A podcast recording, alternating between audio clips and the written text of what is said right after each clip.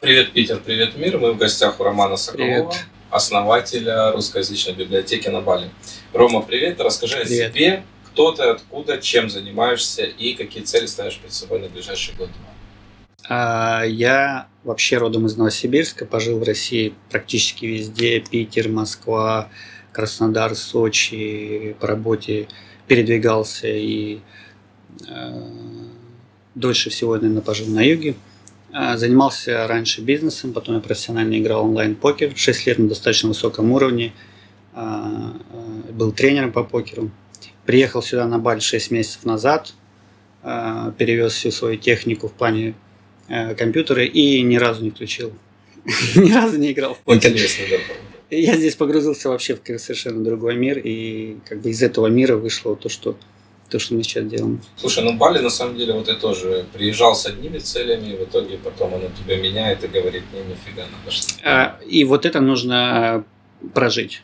То есть, когда ты просто говоришь человеку-обывателю о том, что это место совершенно волшебное, он это воспринимает через свои какие-то фильтры критики, и, и кроме как вот это вот мотание головой, как бы, Отрицание. чувак, ты немножко, ты немножко сошел с ума. Но на самом деле просто приезжайте и посмотрите. Да, это факт. Какую первую книгу прочитал и сколько лет читаешь, и какое направление литературы нравится? Первую книгу в своей жизни, Да, ну и не букварь, но его, естественно. а, ну что-то вообще не помню. В детстве я практически ничего не читал. Вот почти ничего не читал. Э, То, что мне читали родители, я совершенно не помню. А, Я начал читать уже так более-менее в сознательном возрасте, типа пубертатный период, типа 15 лет.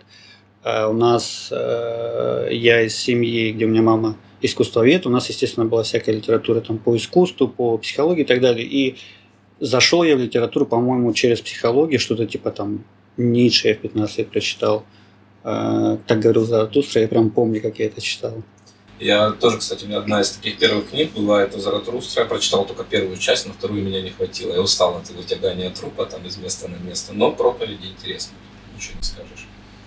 Так, дальше в какой был второй вопрос? А, вопрос был, какое направление в литературе предпочитаешь? И Э, только художка. Ну, с А. 15 лет, ну, Ну, примерно, да. У меня бывали периоды, когда я не читал, период, когда я начинал играть в покер, просто для этого не было времени, потому что я жил в ночном режиме, и как бы литература отошла на второй план.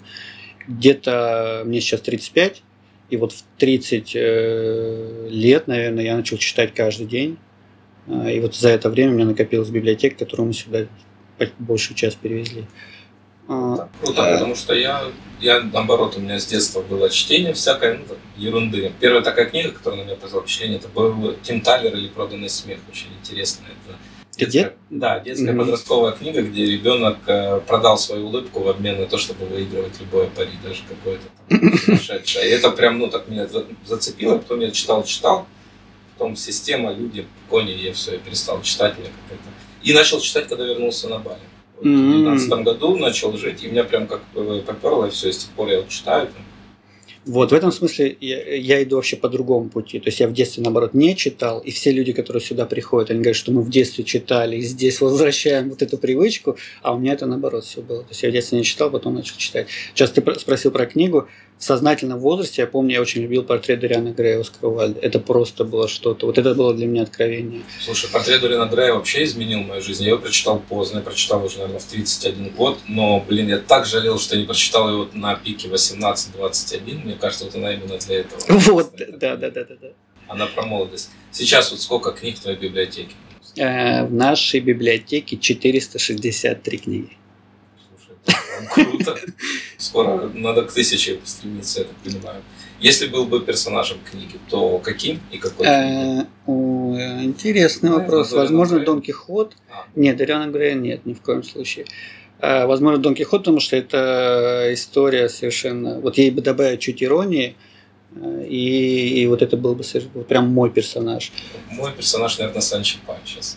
Санчо Панчес. То есть я прям от него кайфовал, он мне нравился. Ну, Я когда читал, мне вообще, кстати, Дон Кихот, я его перечитывал тоже в сознательном возрасте, для меня он всегда откладывался как сумасшедший, борящийся там, с ветряными мельницами, вот это от школьной Мгм. программы. Но когда я перечитал во взрослом, я понял, что книга на самом деле ну, мощная. мощная. Ну, Просто ничего не сказать. Да, конечно. Это серьезно. Поэтому, если что, решишь там это, возобновить рыцарство, зови, поскачем куда-то. Мгм. Ладно. с этим вопросом понятно, с э, книгами разобрались. Если бы ты смог стать, это был бы у нас э, Дон Кихотом, но сейчас меня интересует вопрос, смотри, в 50-х годах Рэй Брэдбери написал свой знаменитый роман «450 градусов по Фаренгейту», mm-hmm. и он там описывает интересный момент о том, что как люди перестали читать. То есть mm-hmm. там, что сначала людям было тяжело читать большие объемы, потому что цифровизация произошла, они начали сокращать, сначала делать хрестоматии, то, что сейчас происходит в школах, потом сокращать до 500 символов комиксы. Mm-hmm. Сейчас этими 500 символами служат посты в Инстаграме, ВКонтакте, где-то больше, где-то меньше, но суть того, что 500 символов человек готов э, прочитать. Mm-hmm. Все, что больше 500 символов, как показывают исследования, э, людей пугает, как будто они боятся этих букв. И вот сейчас, в принципе, в принципе, мы близимся к тому, что мы пришли. 500 символов, э, шорт-видео, все короткое время спешит. Не думаешь ли ты, что мы сейчас переживаем все-таки какое-то предсказание Рэя Брэдбери о том, что книги рано или поздно попадут под запрет? А, книги под запрет? Под запрет, да. Ну, то есть, к примеру, ну, сразу забегая, можно на второй вопрос, и, может быть, они совместятся. Сейчас, сегодня в России Госдума приняла в третьем чтении запрет о гей-пропаганде, которая коснулась книг. Mm-hmm. Ну, то есть это, как мы понимаем, довольно-таки большой объем книг, в том числе и портрет Дориана Грея. Там хоть прямо и не сказано, но косвенные упоминания о художнике были. И она может тоже попасть под запрет. То есть у нас идет цензурирование искусства, цензурирование культуры, цензурирование кино. Э, да, но это локальная история. Ну, то есть во всем мире, если мы говорим про мир э, в демократичных странах, то, естественно, это под, под запреты какие-то, какие-либо книги или литература, даже взрывная литература для современного общества, э, мне кажется, в меньшей степени это вообще э, может произойти. А унесенный ветром, которые изъяли книгу из многих университетов при изучении, потому что она затрагивает. Это будет всегда, но, но то есть это не приведет к тому, что э, литературу запретят вообще в целом, потому что это как бы часть, это искусство, часть, огромная часть цивилизационная, э, историческая, по, по которой, значит, лю, любое э, общество взращивается и какова вероятность того, что мы откажемся от, от своего же прошлого, которое, по сути дела, что, что, книга это что? Это просто на бумаге э, буквы, которые как бы... Ну, ну да, они, они, они влияют на умы, но тем не менее, ну, и, бесы Достоевского не запрещены до сих пор. Пока что нет, но, к примеру, если взять книгу Карлоса Льюиса, может, читал «Письма Баламута»? Нет, не читал. Там очень интересный сюжет, как-то если попадется, обязательно почитай. Суть того, что черт находится на земле, mm-hmm. и он представлен к человеку, его задача искушать человека, но он типа молодой, неопытный джуниор. И он пишет своему дяде в преисподнюю о том, что типа дядя, как мне быть. Дядя mm-hmm. ему наставляет, как э, человека соблазнить и свернуть в пучину. И там один из моментов по поводу диктаторов и книг. Он типа один диктатор, молодой приходит более пожилому диктатору mm-hmm. и говорит, слушай, ты так классно правил все эти годы, mm-hmm. у тебя там мышь нигде не проскочит, как это сделать, научи. Он его ведет в поле, показывает, там, колоски растут, mm-hmm. и те, которые выше, он ломает палкой. И говорит, твоя задача уравнять. Чтобы уравнять, избавь их от э, так. Э, угу. всех возможных источников, где они могли бы развиваться. Не должно быть отличников, не должно угу. быть вундеркиндов, все должны быть равны. И, в принципе, ну, как, э, если посмотреть, неважно, там, любую страну взять, локальный, не локальный случай, идет уравнивание, идет оболванивание людей. У нас, ну, типа, вносятся какие-то тренды. Взять ту же гей-пропаганду, которая раньше была под запретом еще в 90-х э, в Соединенных Штатах и где-то даже уголовно наказуемая. Сейчас в большинстве она легализована, одобрены однополые браки, а окна авертонов раскрываются по всем направлениям. Угу. Поэтому, как бы, ну да, твой прогноз, что будет с книгами в итоге? А, для того, чтобы книги запретить, они должны представлять какую-то определенную опасность. Сегодня представляет опасность э, любой взрывной какой-то ролик в ТикТоке может представлять потенциальную опасность, или там э, Твиттер, или еще что-либо, но книги читают, скажем, 1% э, э, населения. Ну, как, то есть для государства как, каким образом это может представлять определенную угрозу? Я думаю, что вот этот вопрос Э, с точки зрения государства стоит там даже, даже не, в, не в первой десятке вообще актуальных, которые, э, где можно там цензурировать что-либо. Э, и учитывая то, что я за то, что бы, не за то, чтобы, а что общество стремится из либерального, из демократического в либертарианское, где у государства будут минимальные полномочия, и люди будут жить условно коммунами по интересам, где каждый сможет э, сосуществовать, э, в, находясь в принципе не агрессии, э, я не могу себе представить, чтобы э, вот каким-то образом книги были запрещались в пост-обществе. А ну, так или иначе мы к этому придем. Это вопрос исключительно времени. Я хотел перейти к вопросам от подписчиков, но я мониторил твой канал в Телеграме, и там увидел, что ты, да, пишешь роман и потерял свой блокнот. Да, да. Э, можешь поделиться, что это был за роман и когда он, а... когда мы его сможем прочитать? Окей, okay, я поделюсь, мы его не прочитаем, потому что я его забросил. Эта история мне пришла в голову после того, как я прочитал э, «Тайный вид на гору Фудзи», и вот эта история, как женщина, эмансипация женщины и, и то, что я, я как бы хотел продолжить э, мысли Пелевина, я в этом смысле феминист абсолютный э, за равноправие. И вот у меня как главная героиня это женщина, которая из своей, выходя из своей депрессии э, пытается найти свое место равное относительно мужчин. Женщина, у которой проблемы в отношениях с мужчинами, пытается найти свое место через Э, свой определенный путь. Я начал книгу, ну, я не буду рассказывать сюжет, потому что она никогда не, я ее не допишу, потому что я взялся за другой проект. Я начал писать, э, написал две главы, я потерял тетрадь, и, этом все закончилось. И дальше у меня была рефлексия на тем, что так, значит, э, окей, как мне к этому относиться? Э, в конце концов, я сел... Э, оно мне писалось не очень просто. Ну, если ты пишешь, ты примерно... Я пробую, да, писать это сложно. Я, я к тому, что что-то из тебя выходит просто вот как из пулемета, ты просто пишешь, пишешь, пишешь, а потом как бы э, редактируешь. А что-то тебе приходится пропускать через... Прям, да, и, и, и когда я взялся, потом меня появилась идея написать э, детскую сказку, я за, за нее взялся, и у меня она просто пошла пошла. Я просто сидел, писал, э, по-моему, дво, два или три дня, э, там, часов по 10, я понял, да, вот, вот, вот то, что я буду делать, и доведу до конца, и дома. И тетрадь я больше не хочу терять. А это я оставил несколько в прошлом. Ну, такие истории, э, которые не дописываются, это ну, около нормальной практики. Ну, это да. Я, кстати, сейчас читаю Кинга, как писать книги. Он тоже дает mm-hmm. разные советы интересные. Но один из тех, что просто пишите. Типа по, по 2-3 часа да, в день пишите, да. пишите, неважно о чем. Теперь вопросы от подписчиков мне понаписывали. Первое спрашивает, как удалось собрать библиотеку и можно ли отправить книги, если да, то как. В частности, это вопрос от подписчицы из Филиппин. Она из Филиппинах, да, у нее своя есть библиотека, и ну, она уже переполнена, она хочет как бы вот передать ее. Своя библиотека там или своя библиотека? Э, своя библиотека на Филиппинах, и она часть книг хочет передать сюда, чтобы здесь люди угу. Первое, значит, как я собрал эту библиотеку, я уже говорю, что да. я в сознательном возрасте начал читать погрузился в этот мир, я участвовал в различных подобных вот э, у нас на сибирские вечерах, киновечерах, был подписан на разные литературные э, YouTube-каналы, и постепенно вот все то, что мне потенциально было интересно, я покупал, покупал, оно мне копилось. Я довольно много читал, меня там в среднем, наверное, около 100 книг в год я читал. Это на самом деле, на практике ты понимаешь, что это... Это тяжело. Это не, не, не, не просто, да. И вот так у меня, получается, за 5 лет вот я накопил примерно эту свою коллекцию. Она небольшая, но, как мне здесь говорят многие люди, кто приходит, в том числе и э, у нас э, ведущая книжного клуба в нашем пространстве, она работает, Диана, она работает в Литресе, она говорит, у вас очень крутая, э, очень крутая подборка книг. Как сюда привести?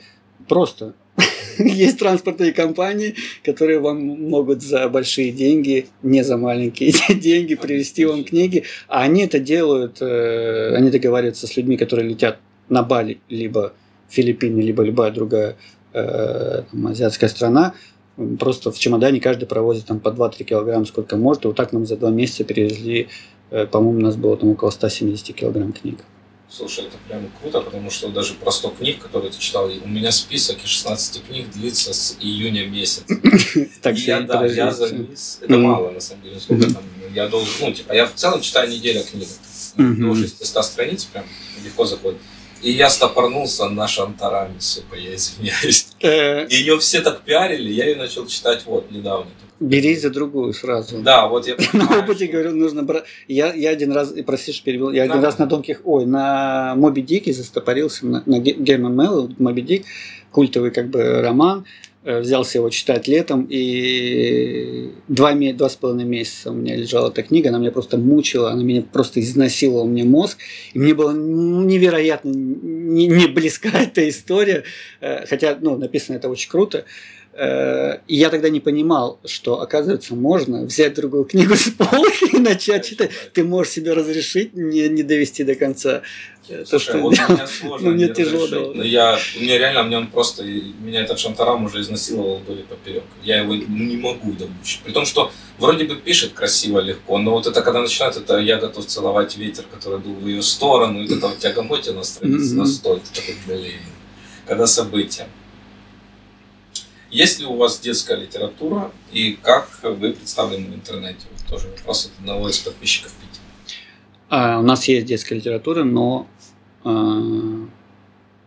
скажем, около 30 книг, не более. Э, моей библиотеки не было, это я просто заказывал на Озоне. Все то, что я знаю, а, и какие-то вот там новинки, ну, какие-то культовые там вещи, типа там Алиса естественно, это все есть, Гарри Поттер и так далее.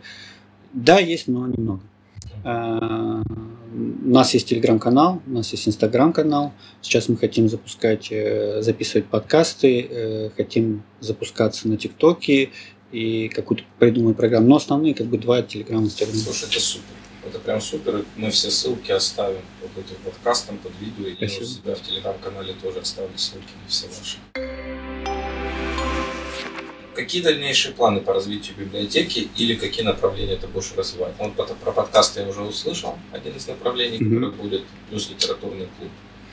А, сейчас мои мысли погружены в то, как улучшить то, что есть уже сейчас, то есть начиная вот от самых каких-то банальных э, задач, процессов, которые, с которыми мы сталкиваемся, мы постоянно ежедневно мы ошибаемся, ежедневно фиксим эти баги. Вот этот сам процесс становления какого-то какой-то Э, крутой системы, когда к тебе приходят э, лучшие люди на Бали в своем деле, скажем, если это э, уроки фортепиано, то у нас э, лучший преподаватель здесь на Бали. Если это гитаристы, то у нас лучшие гитаристы. Если это книжный клуб, либо киноклуб, то у нас лучшие лекторы и так далее. Вот и, и для того, чтобы к нам как бы пришли эти люди, мы должны улучшить, как, как механизм улучшать каждый процесс.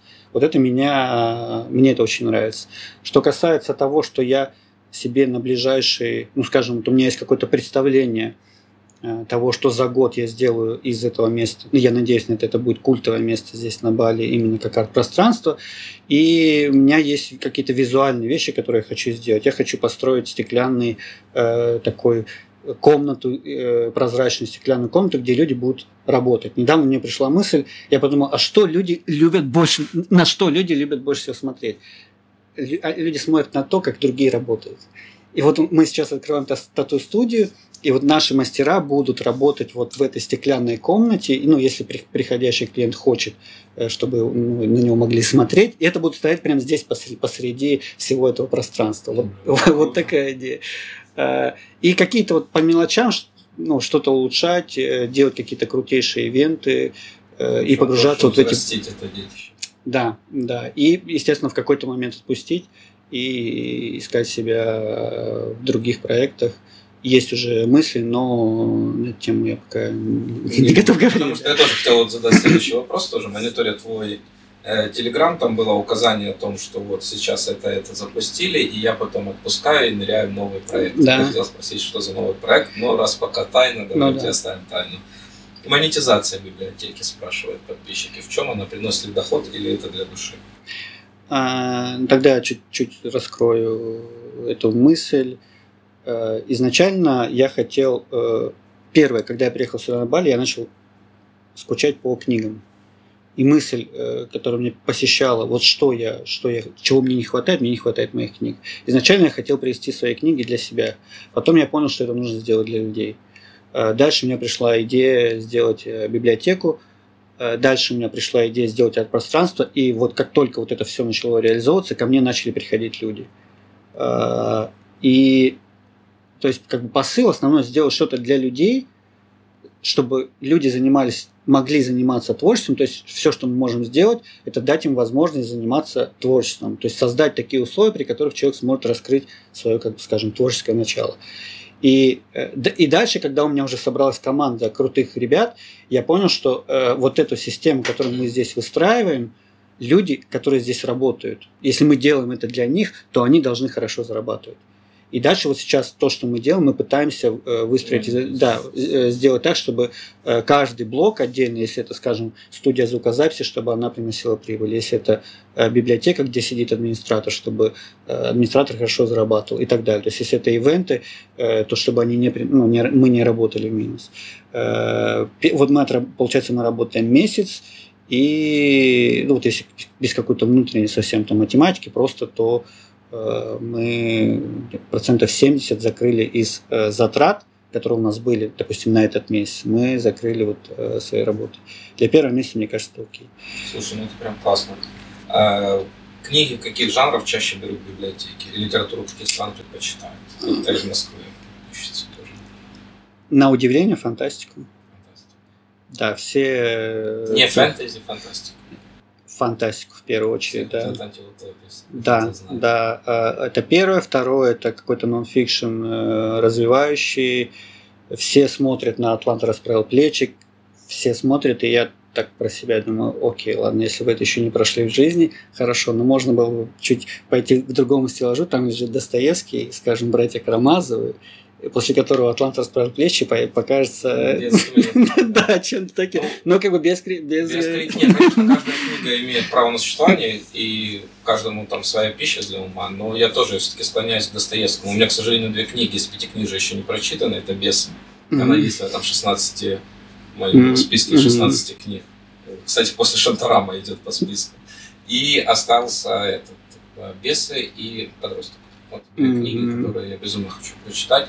Но Карамазовы, Карамазовы вообще изменили мой подход к Достоевскому. Первый, который э, существенно, это я перечитывал «Преступление и наказание». Я болел, в этот момент я бросил курить, и вот в таком полухандровом состоянии я читал его. Слушай, она на меня так повлияла, и в какой-то момент после прочтения, когда выходил на улицу, я видел людей, я просто хотел вырвать им кадык. То есть, типа, вот настолько меня эта книга зацепила, вот эти вот переживания Раскольникова – кто я там право имею, либо тварь дрожащая, да? Ну, это сам, преступление наказания. Да, из преступления наказания. Они меня сильно изменили. Карамазовы, наоборот, больше в духовное русло, больше в такое умиротворение и какой-нибудь злой рок судьбы, что ли. Особенно Грушенко мне тоже очень понравился mm-hmm. этот персонаж. Ну, в общем, да, фантастика, э, научпоп, почти не берут классику. Если берут, то зарубежную, ремарк, что-то такое. Э, не берут вообще психологии, хотя у нас довольно неплохо представлены книги по психологии. Не берут философию вообще. Возможно, это просто здесь не совсем хочется человеку погружаться в какие-то э, в какую-то такую глубокую знаешь, э, рефлексию. Ну, Возможно. Психология вообще классная вещь. Ну, я, по крайней мере, больше приверженец Карнеги. Он мне как-то близок. Да, я знаю, он там умер в одиночестве, все дела, но он как нейромаркетинг, мне кажется, как нейропсихолог, даже не маркетинг, хотя его методы используют как нейромаркетинг, он сильный, он хорошо подметил многие моменты. То есть вот у него есть книга «Как читать человека как открытую книгу», и там вот все позы, про вот это все, он довольно-таки интересный. Вот еще один, кстати, необычный вопрос подписчика с Краснодарского края, если не ошибаюсь. Какая книга в твоей библиотеке самая старая, и есть ли рукописи с подлинной историей нашей цивилизации? А, самое старое время бытия Хайдегера. А, я ее брал из какой-то личной коллекции, просто часами э, сидев, просидев в Авито за большие деньги. Это, пожалуй, самое старое. А, ну, мы же говорим про изда... издание этой книги да, да, и, да, да. или про то, когда кто-то там что-то написал. Нет, ну, про издание. Ну, вот э, ей, я думаю, может быть, лет 40. Например, да. Слушай, круто. У меня Самая старая это Гоголь. А Невский проспект. Мне подарили из букинистической книги, я не помню, то ли 1922 года, то ли 1722 года на японской бумаге. Угу. Где-то друзья на день рождения. Это прям такая книга на мне стоит. Я пару раз открыл, думаю, прочитаю, типа нужен особенный момент. Но особенный момент не произошел, она так и осталась стоять. Сейчас я вот, отправил в семейную библиотеку к родителям, чтобы но в этом смысле у меня нет трепета по поводу того, насколько старая книга и какое должно быть к ней особое отношение, нет. Вот насколько редкие, редкое издательство книги, это да, у меня по этому поводу трепет, и часть книг я просто не даю.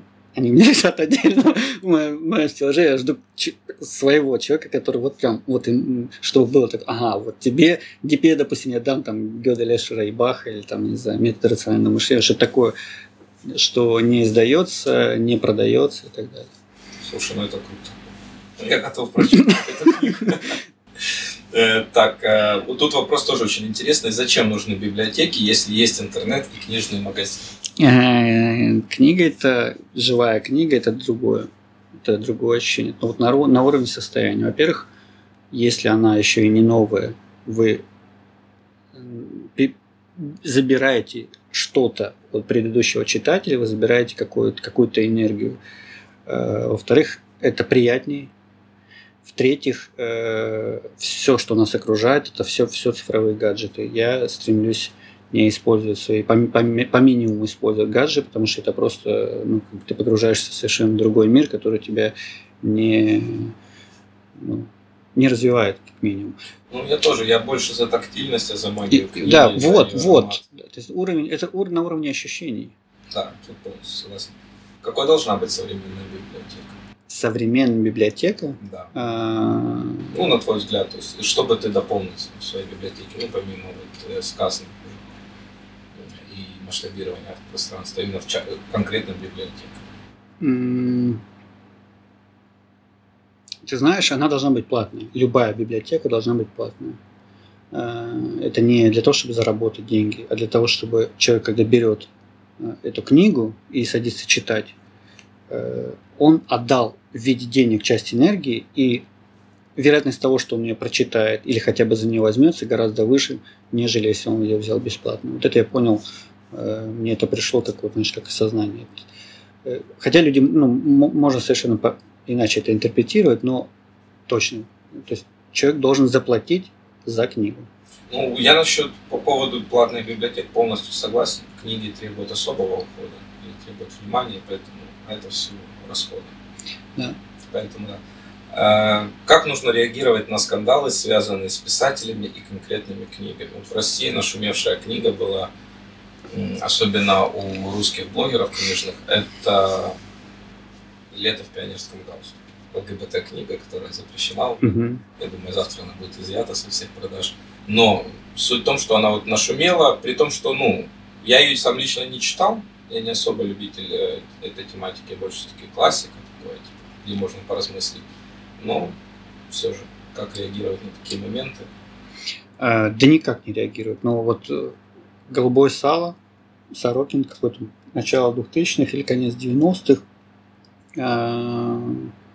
История, где э, значит, в этой книге в сюжете, я чуть небольшой спойлер, если кто не читал, в сюжете книги Сталин занимается любовью с Хрущевым, то есть они любовники, и там описывается подробно, как они это делают.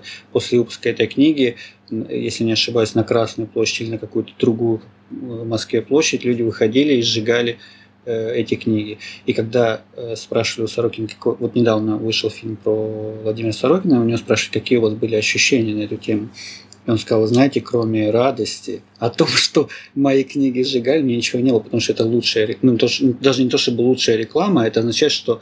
Э, да, это, это вот вызывает в людях определенные эмоции. Ну, это как код да Винчи, наверное, в свое время, когда Ватикан запретил, и фильм «Матильда», когда РПЦ запретила этот фильм.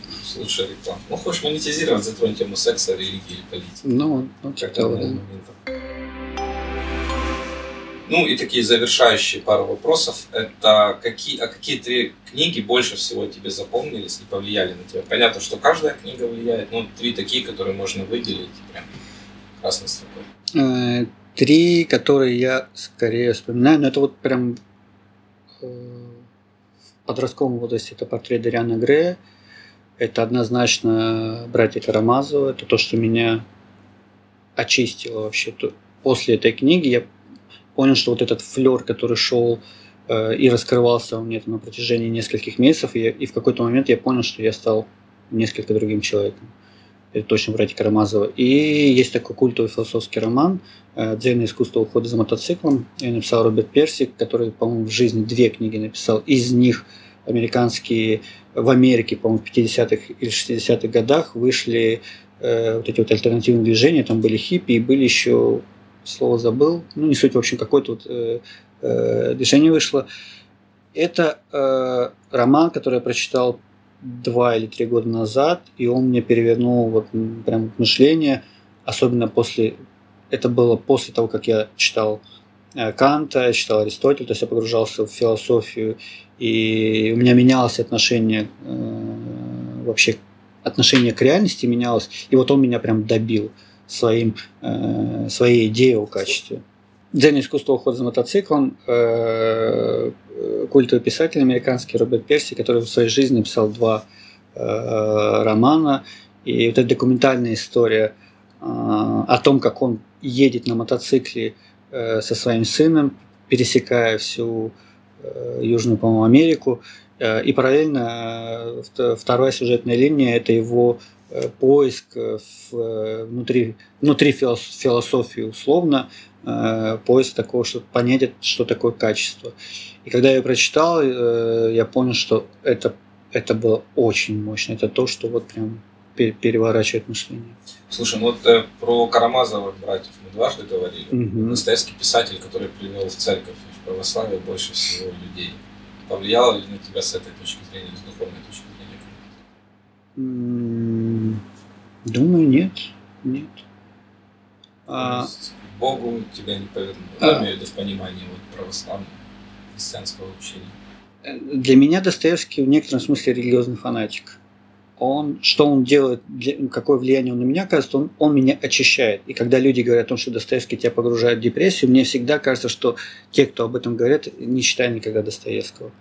Э, он очищает, но, скажем, не, не погружает в депрессию. Если говорить о том, при, привел ли он меня куда-то э, напрямую в церковь, нет, он меня не приводил напрямую в церковь, потому что, ну, ну нет, не приводил. Ну, я соглашусь с тобой, что да, Достоевский очищает, его называют еще знатоком человеческих душ. Он в каждой Есте... книге он рассказывает много человеческих историй. Особенно... Для, для меня Достоевский это как продолжатель Диккенса. Вот. Возможно, Диккенса я, если честно, не читал к своему стыду, но я надеюсь, я доберусь к этому. Э, и вопрос такой тоже. Какую книгу, одну, на твой взгляд, должен прочитать абсолютно каждый человек на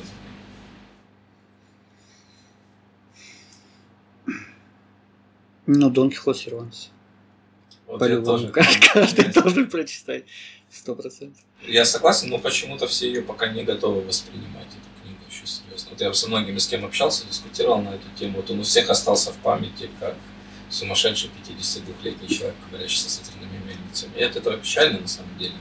И по поводу, ты сказал, что дзен искусство мотоцикла. Дзен искусство ухода за мотоциклом. Ухода за мотоциклом, да всего два романа написал. Вот я, кстати, подметил такую деталь еще, что те авторы и писатели, которые издали одну или две книги, они зачастую это книги судьбоносные. То есть Оскар Уаль, единственный роман mm-hmm. «Портрет Дориана Грея», там, тот же Мигель де Сервантес, Дон Кихот. Ну, там у него были какие-то... Нет, Оскар Уаль довольно много писал. Он много писал, но роман единственный. То есть ну. это все остальное рассказы, эссе, сказки для детей, там вот привидения, потом вот я хочу прочитать еще его тюремную исповедь, но именно роман угу. у него один за три недели написано. И э, с, этот, над пропастью воржи. Хотел бы сказать фамилию, но... Селлинджер. Селлинджер, да. Он прям тоже мне, кстати, понравился, и я пожалел, что я не прочитал ее в 16 лет. Мне кажется, ее нужно только тогда и читать. Да, она именно для того возраста, это сто процентов. Но я когда читал ее в сознательном возрасте, вот этот э, Кофилд, который там бедный бегал два дня то по проституткам, то по барам, и не знал, кому прийти, я думал, блин, да приди, я тебе расскажу, чувак, я тебе расскажу, что делать, ну приди. Но его рассуждения в какой-то момент меня вернули вот в эти сладкие 16. То есть какие-то плюс-минус терзания были. У меня, в принципе, вопросы закончились. Я рад знакомству. Спасибо, спасибо большое. Я надеюсь, мы продолжим еще и не раз запишем не один подкаст, возможно, какую-то конкретную книгу. Давай, будет круто. Да, спасибо. Поэтому всем хорошего настроения. Спасибо, спасибо за внимание. Да, побольше прочитанных страниц с любовью звали.